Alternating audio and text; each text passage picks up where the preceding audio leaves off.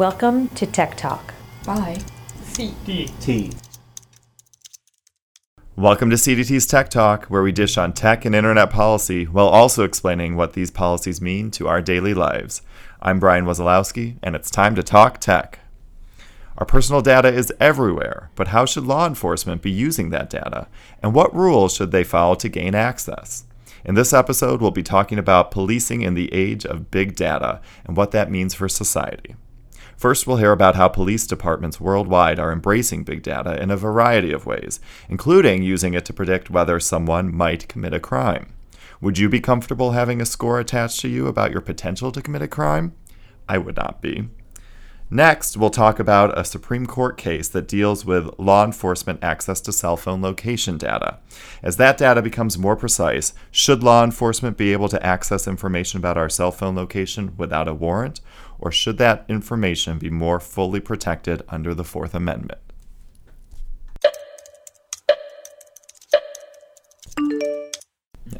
Police departments worldwide are embracing technology and exploring ways to leverage big data to help with law enforcement. Data driven policing often comes with the promise of increased efficiency, reduced bias, and sometimes even the ability to predict future crimes. And while the potential sounds great, what are the costs of data driven policing? In his new book, The Rise of Big Data Policing, today's guest, Andrew Guthrie Ferguson, takes a look at the latest data fueled technologies being used by police departments and examines the impact these technologies are having on society. Welcome to Tech Talk, Andrew. Congratulations on your book. Thank you so much for having me. We have a beautiful copy here, which is available. First, tell tell everyone where they should be getting this book because they're going to be very excited after our podcast. Sure, sure. sure. You should support your local bookstores. I they love need that. your help. You should support independent university presses. It's University Press Week today. And if you're a fan of big data, uh, well, guess what? You can get it on Amazon and be tracked for the rest of your life. That's great. I hear it's at Politics and Prose, which is actually my second favorite bookstore in Washington D.C., only behind Kramerbooks, just because it's closer to me, so it's easier to walk there. But they're both fantastic bookstores. So um, first, what, let's just talk about it. What are the most common ways the police departments are using big data right now? What are ones that people may not even know about? So, right now in Chicago, Illinois, uh, police are using an algorithm to predict the people most at risk of violence, be they a perpetrator or a victim of a crime. A uh, score, a threat score, is Wow. given to individuals. Anyone who's been arrested for the last four years in Chicago has a threat score by Chicago Police Department from 1 to 500. That score pops up on a dashboard, so a police officer stops you on the street. They look you up. Literally, a score is next to your name an SSL score, a strategic subjects list score. And that score tells the police a bit about you and obviously shapes how they might interact with you, how they might uh, treat you. Maybe they might be more uh, deferential or more defensive. Uh, and could, that could lead to issues of use of force. It can affect the Fourth Amendment. There are predictive policing uh, programs in 60 uh, jurisdictions in America that focus on uh, places of crime. So they are predicting, they are forecasting areas of crime, perta- perhaps a heightened burglary area or a heightened car theft area. And that information comes from uh, past crime data added in with like maybe the weather. If it rains, you know, bad guys don't like getting wet. If it, uh, you know, if it's payday on Friday, there might be an uptick in robbery. So they're taking and they're crunching all this information. Even like you know, big football games on Sundays can actually impact crime patterns in a particular city. You have surveillance technologies that are uh, across America, right? You have uh, domain awareness systems, which is 9,000 linked cameras in downtown Manhattan that's able to track you as you go from block to block, place to place. There are automated license plate readers that track every car that goes into that area. And there are even automated prompts. So if someone drops a bag and walks away, the cameras will alert to it to determine if it's like a forgetful tourist or, you know, an Wow. ill tempered or ill-intentioned terrorist. And so you have these technologies of surveillance, of predictive analytics, and of course we have data mining, the ability to search and find crimes and patterns of data that we leave behind are changing how police do their jobs, who they're targeting, where they're going, and really, uh, in many ways, uh, changes the role of police in America. Yeah, that's a lot of data out there about us now. So obviously, all you just all you described requires data, um, and a lot of that data generated, processed by law enforcement. Um, one of the things that you did a really great job, I thought, of reminding readers of your book is that data is really people. Why does that matter so much in a law enforcement context? Because if you're one of those people in Chicago who has a heightened score, you might actually get a knock on the door with a detective behind that door, maybe with a social worker and someone from the community, who's there to tell you that you've made this list. In fact, they have a letter, a custom notification letter that explains your past crime history and why they think you're there. On the one hand, maybe you say that's a wonderful sort of public health approach to violence.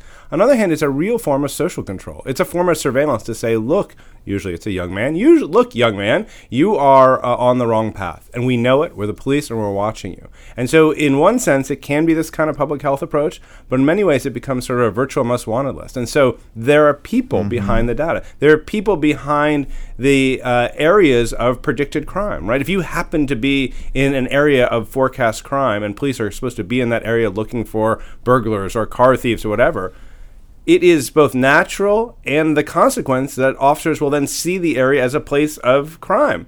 And if you happen to be walking through that, it's going to impact how they treat you. It's going to impact the suspicion on the streets, and it's going to impact whether or not uh, maybe they stop you, frisk you, and all of the human dy- dynamics and, and, dimensions that go on. Yeah. Not to mention the privacy issues, right? If you're being surveilled Absolutely. as you walk down Lower Manhattan, like that's changing like who you're going to associate with. It's changing what you might be doing. It's going to impact First Amendment freedoms, and it really can impact how we live our lives. Yeah, and a lot of what you just described can be things very much out of that person's control. You know, so, so there's certain ones which you had said if you had had committed a crime before, some people might be like, okay, that seems reasonable. But the neighborhood you live in, I mean, these are things that aren't always in your control.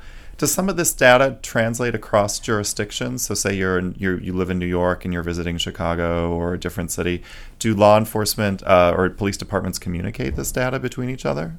So usually the law, the local law enforcement keeps the data relatively internal to itself. Okay. But of course, overlaying all of this are federal fusion centers, which were mm. arose out of you know post 9/11 uh, to sort of coordinate some of these data collection policies.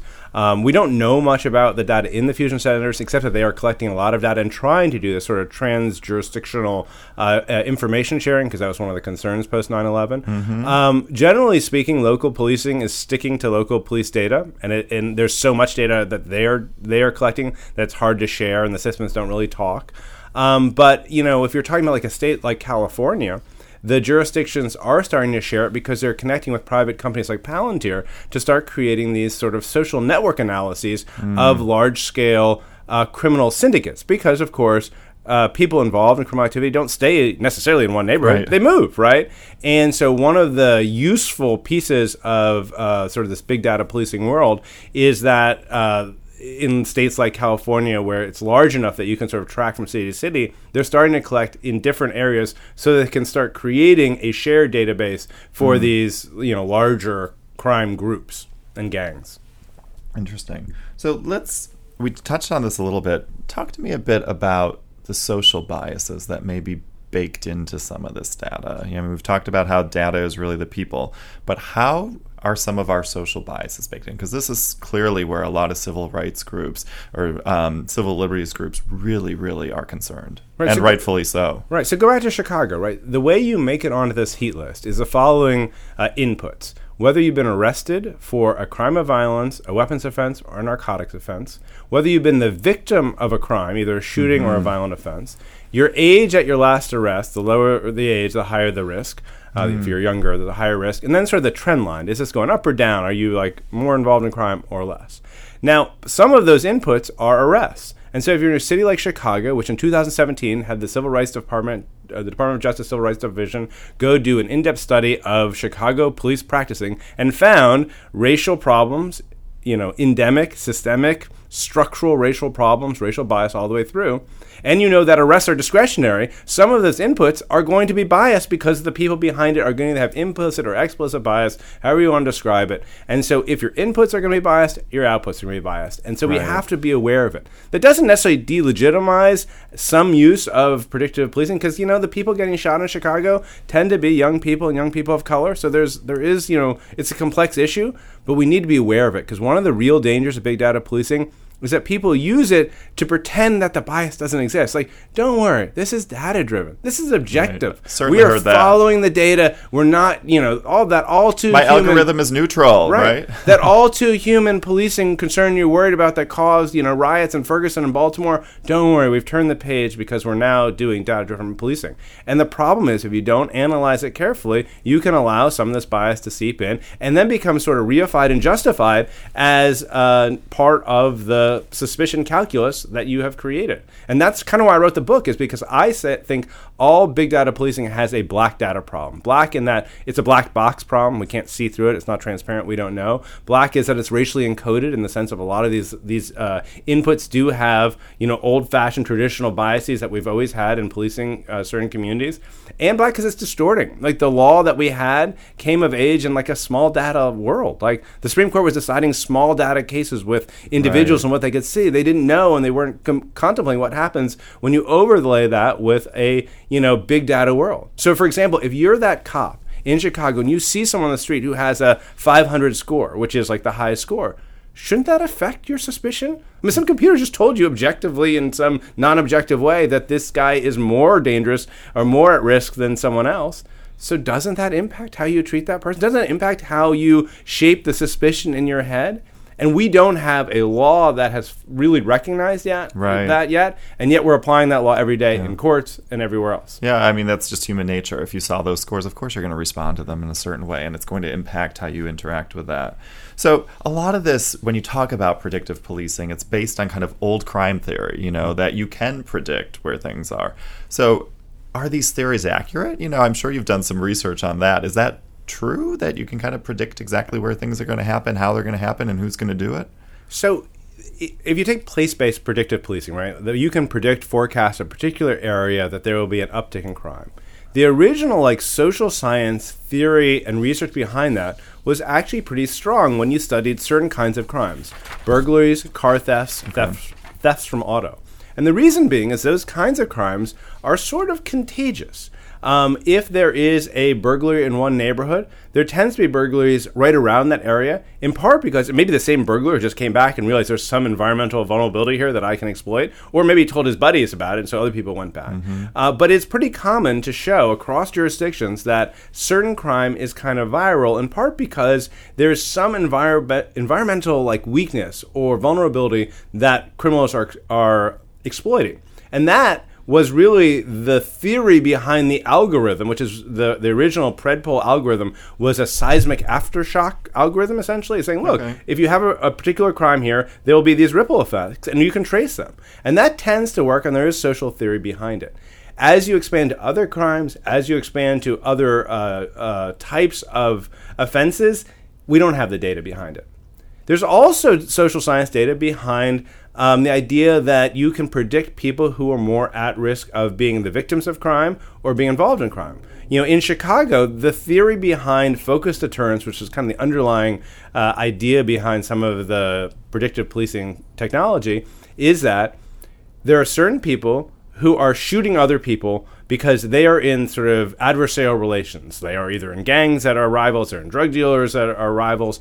And the reality is that if you shoot my buddy, I shoot you. So you can mm-hmm. almost predict that there will be a shooting because you know there has to be some retaliatory action.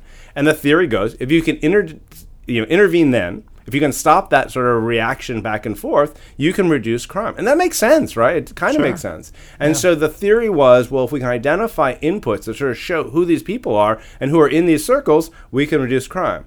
The proof in the actual empirical reality of you know the cities and, and whether shootings are going up or down, it's pretty inconclusive. You know, there are times Okay. where it goes down, there are times it goes up. It's hard to you know, crime has gone down nationally in most cities. It's gone up in Chicago and a few other cities, uh, but you know, in recent months they say it's been going down, and they credit predictive policing for that. So Wow. you know, the jury's still out. Okay.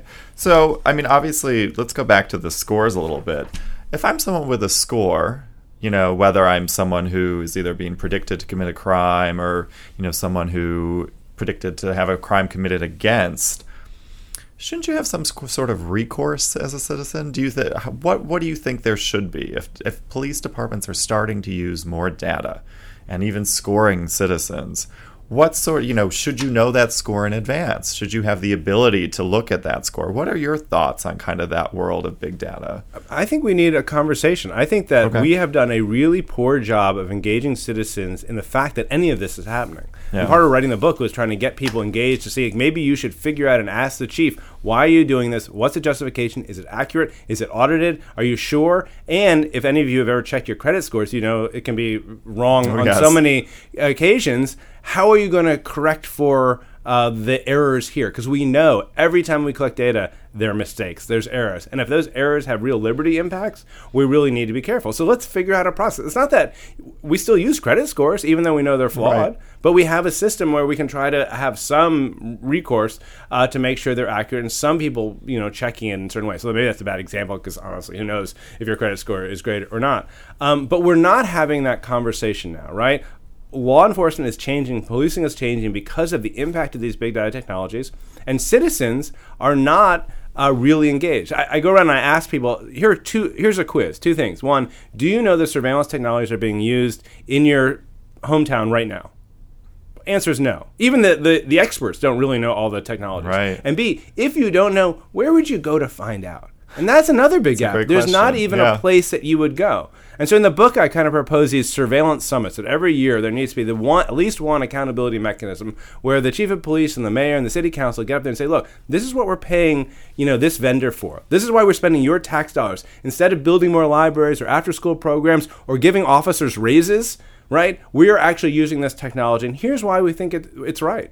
And they may well be able to convince us that they're right, but right now we're not having that conversation. We're not engaging to say, hey, as a democracy, we should be doing it. You know, there have been organizations, including this wonderful organization, the ACLU and EFF, that have begun some of the democratizing process, right? Saying, like, maybe we need to get involved. Maybe we need to have these city council meetings where the discussion of technology and surveillance and democracy is all at the forefront. Uh, because it's a way to engage citizens, citizens in the fact that their relationship with government and policing is changing, and they should have a say in that.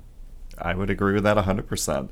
Um, so let's now pivot a little bit to um, I thought one of the more interesting insights in your book was how there is a potential positive here. A lot of us have concerns, you know, and certainly we've talked on the broader positives for policing, but in terms of police accountability, how can data help with police accountability and kind of, as you put it, turn the tables a little bit? Right, so there's a chapter in the book about blue data, and I, I posit that what if you turn this architecture of surveillance we've built uh, for citizens on the police, right? The same body cameras that are pointing out to the world are also monitoring what police do. The same domain awareness system that's monitoring citizens is actually watching the police in those same camera angles, right? Right. Uh, the same predictive analytics that can predict people who are involved or would be involved in crime can predict officers who might be involved in incidents of violence or, or uh, misconduct. Uh, and we can use those same technologies to improve police accountability and police training. And some of this has been done. There are a bunch of data scientists out of Chicago who went to Charlotte Mecklenburg's police department, and they're actually given wonderful access to uh, all the different variables. They weren't sure what they were going to find. They were trying to look to see could they find uh, inputs that would that created sort of situations of conflict, like be it a, a violent action or things that police might get disciplined for.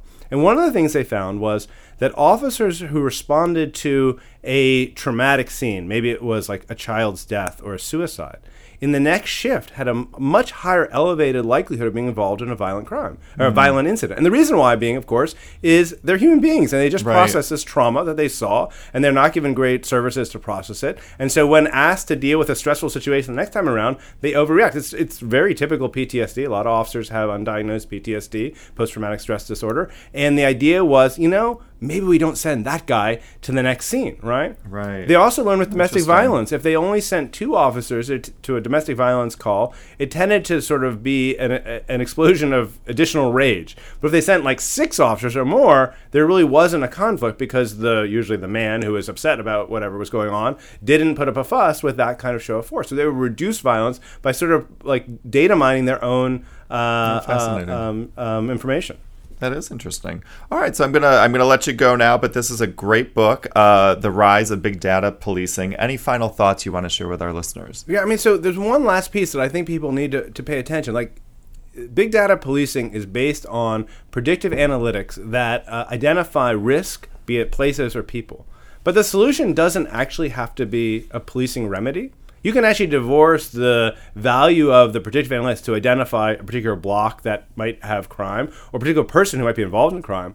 But the answer doesn't mean like put a police car in that block or send a police officer to their door. It might be like fix up that block Let's get the city services in there to do that, or let's give give the social services, educational services, the job services to that individual. It doesn't have to require a policing remedy. So we have, because of the way we fund it, the way the money has come through, the vendors and the rest, we've kind of connected predictive policing with policing. But maybe predictive policing is just as good without the policing part of it. If you can take the predictive analytics and use it to solve the underlying social problems that we know exist in the world, and that can be fixed and identified with these kinds of technologies. I think that's a great thought to leave it on. Thank you so much. It's a wonderful book. Pick it up at your local bookstore or on Amazon. Thank you so much for joining us on CDT's Tech Talk, Andrew. Thank you so much.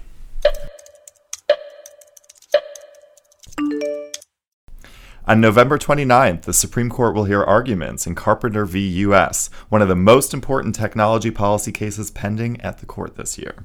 The justices are expected to decide whether the Fourth Amendment permits the compelled, warrantless disclosure of increasingly precise and revealing cell phone location information.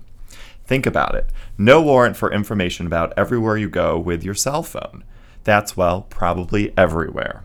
CDT filed a brief in the case, and our always charming general counsel, Lisa Hayes, she has many other titles as well, she's here to talk about that brief and why this case matters. Welcome, Lisa. Thanks, Brian. It's good to be here. So, first, can you give us a background on this case? Sure. So, Timothy Carpenter was identified as a suspect for organizing a series of armed robberies in the Detroit area, and the FBI got 127 days of his historical cell phone Wow. location records. Yeah, that's about That's a lot of days. four months of records without a warrant.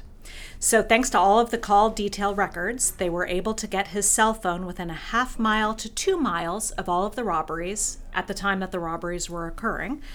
And to make a very long story short, he was convicted and sentenced to 116 years in prison. And the question is whether or not, if they had probable cause to believe that Timothy Carpenter had committed these robberies, they should have had to get a warrant before getting his cell phone information. So that's the crux of what the Supreme Court then will decide whether a warrant is required for that sort of information, correct? That is one of what I would argue are Okay. two cruxes. In All right, give me the other crux. so, so one argument is is before the court is whether or not you need a warrant. Yep. The other issue is a frankly antiquated legal theory called the third party doctrine, and whether the third party doctrine is really relevant in today's digital age. And that's where a lot of CDT's brief focused our energy. So what the heck does that mean? Okay, so back in 1976, the court said it was okay to get bank records without a subpoena. And the idea was that you were entrusting this information to the bank, who clearly was a third party. You were not sticking the money under your bed, you were not burying it in your backyard. And so you were able to get access to those records without a warrant. And then it was extended to telephone records a couple years hmm. later. And the idea being if you entrust your information to a third party, it can't really be that private. The key is in the 1970s, if you had personal information, odds are good you were storing that in your house. If you had photographs, what books and magazines you were reading, uh, what your health records were, all of that information would be contained offline Right. in paper format somewhere in your home, and the police would need to go get a warrant to get that information. What has happened over time is the third party doctrine has been stretched to encompass everything that's held by a third party. So, this is a case where the court is going to look at the third party doctrine and see if it really should apply to things that you're trusting, say, to the cloud. Ah, interesting. Um, so cell phone location data, how precise is it? Because that, I mean, that's like a virtual, in my world, it seems like a virtual tracking beacon if someone can just like identify, you said within half mile to a few blocks. Oh, it Or- can get quite a bit closer than that oh, these Oh, yeah? days. So, and the interesting part of it is that this information is automatically conveyed. Your cell phone is constantly pinging the towers. It is not similar to to the case back in the 1970s where there was actually telephone operators mm-hmm. who were helping to make all of these exchanges. But right now, you can get remarkably precise information about a person's well-being based on their cell phone through a variety of technologies. And so I hope that the court doesn't focus solely on the cell phone towers in this case because new technologies are coming all the time with Yeah. microcell sites and and we have a lengthy explanation on this in, in the brief but let's build a rule and a precedent that will last no matter where the technology leads us in the years ahead, because the technology we have today is pretty different from the technology we'll have in five years. But yes, very precise. So, what exactly do you hope the court does then? We hope that the court says that you must get a warrant to get information, uh, either from cell phone records, and we're hoping that it's an opportunity for the court to reconsider the third party doctrine in this case. Okay, that makes sense. Is there any, you know, obviously the case has not been argued. That happens on November 29th. But are there any prior decisions you've seen from this court that might suggest, you know, how they might go? Predict a little? It's important to remember that it's a new court. Uh, Sure last is. year was a little bit of a slow year, quite candidly, because the court was down one justice uh, after Justice Scalia's death. Interestingly, the case that I think has a lot of precedential value uh, for the Carpenter decision is U.S. v. Jones. Ironically, Justice Scalia was in the majority in that case and wrote the opinion. And that's a case where the court recognized that the new types of information that we contain in our cell phone are private um, materials that in historic times would have been stored under your bed at home, but now you're keeping on the phone with you everywhere you go. Justice Scalia has been replaced by Justice Gorsuch, and that will definitely have an impact in how the court breaks down on this case. Um, and I don't know uh, how that will play out yet. A lot to learn about the Supreme Court, definitely. And Lisa is, of course, a Supreme Court uh, nerd slash expert, um, however you want to term it, but uh, aficionado, perhaps. Fangirl. Fangirl, there you go. So, regardless of the outcome, there's a lot of folks who are saying maybe Congress should act on this. Uh, is that something that you and CDT think? Um, I know that Senator Wyden has a bill out there. I think it's called the GPS Act or something like that. Close. In fact, Congress has been invited to act by some of the appellate courts who've heard this case. And they've said, you know, if, if you think you should need a warrant for this information instead of relying on the third party doctrine, excellent. Have Congress pass a law that says you need to have a warrant for this type of information. CDT thinks that's a very reasonable standard. We're certainly not pro crime, we are pro probable cause. Sure. Um, rather than having unlimited government surveillance, we think if you're suspected of a crime and there's information supporting that, you simply obtain a warrant using the probable cause standard, and uh, and you're able to obtain the information. That makes sense to me. Uh, so, will you be one of the folks in line on the 29th to hear the case live at the Supreme Court? Only if I find a babysitter. So watch this space. Well, thank you so much for joining Tech Talk, Lisa. Thank you, Brian. And for those who want to know more about this case, CDT is hosting an event that will go more in depth on it on Tuesday, November 28th. That's the day before uh, the Supreme Court will hear arguments. And Senator Ron Wyden will actually be our featured speaker there. If you're interested, check out the event details at cdt.org under events. That's it for this episode of Tech Talk. Again, if you'd like to hear more about US v Carpenter, check out CDT's event page at cdt.org for all the details on our event with Senator Wyden. I'm Brian Wesolowski. Thanks so much for listening.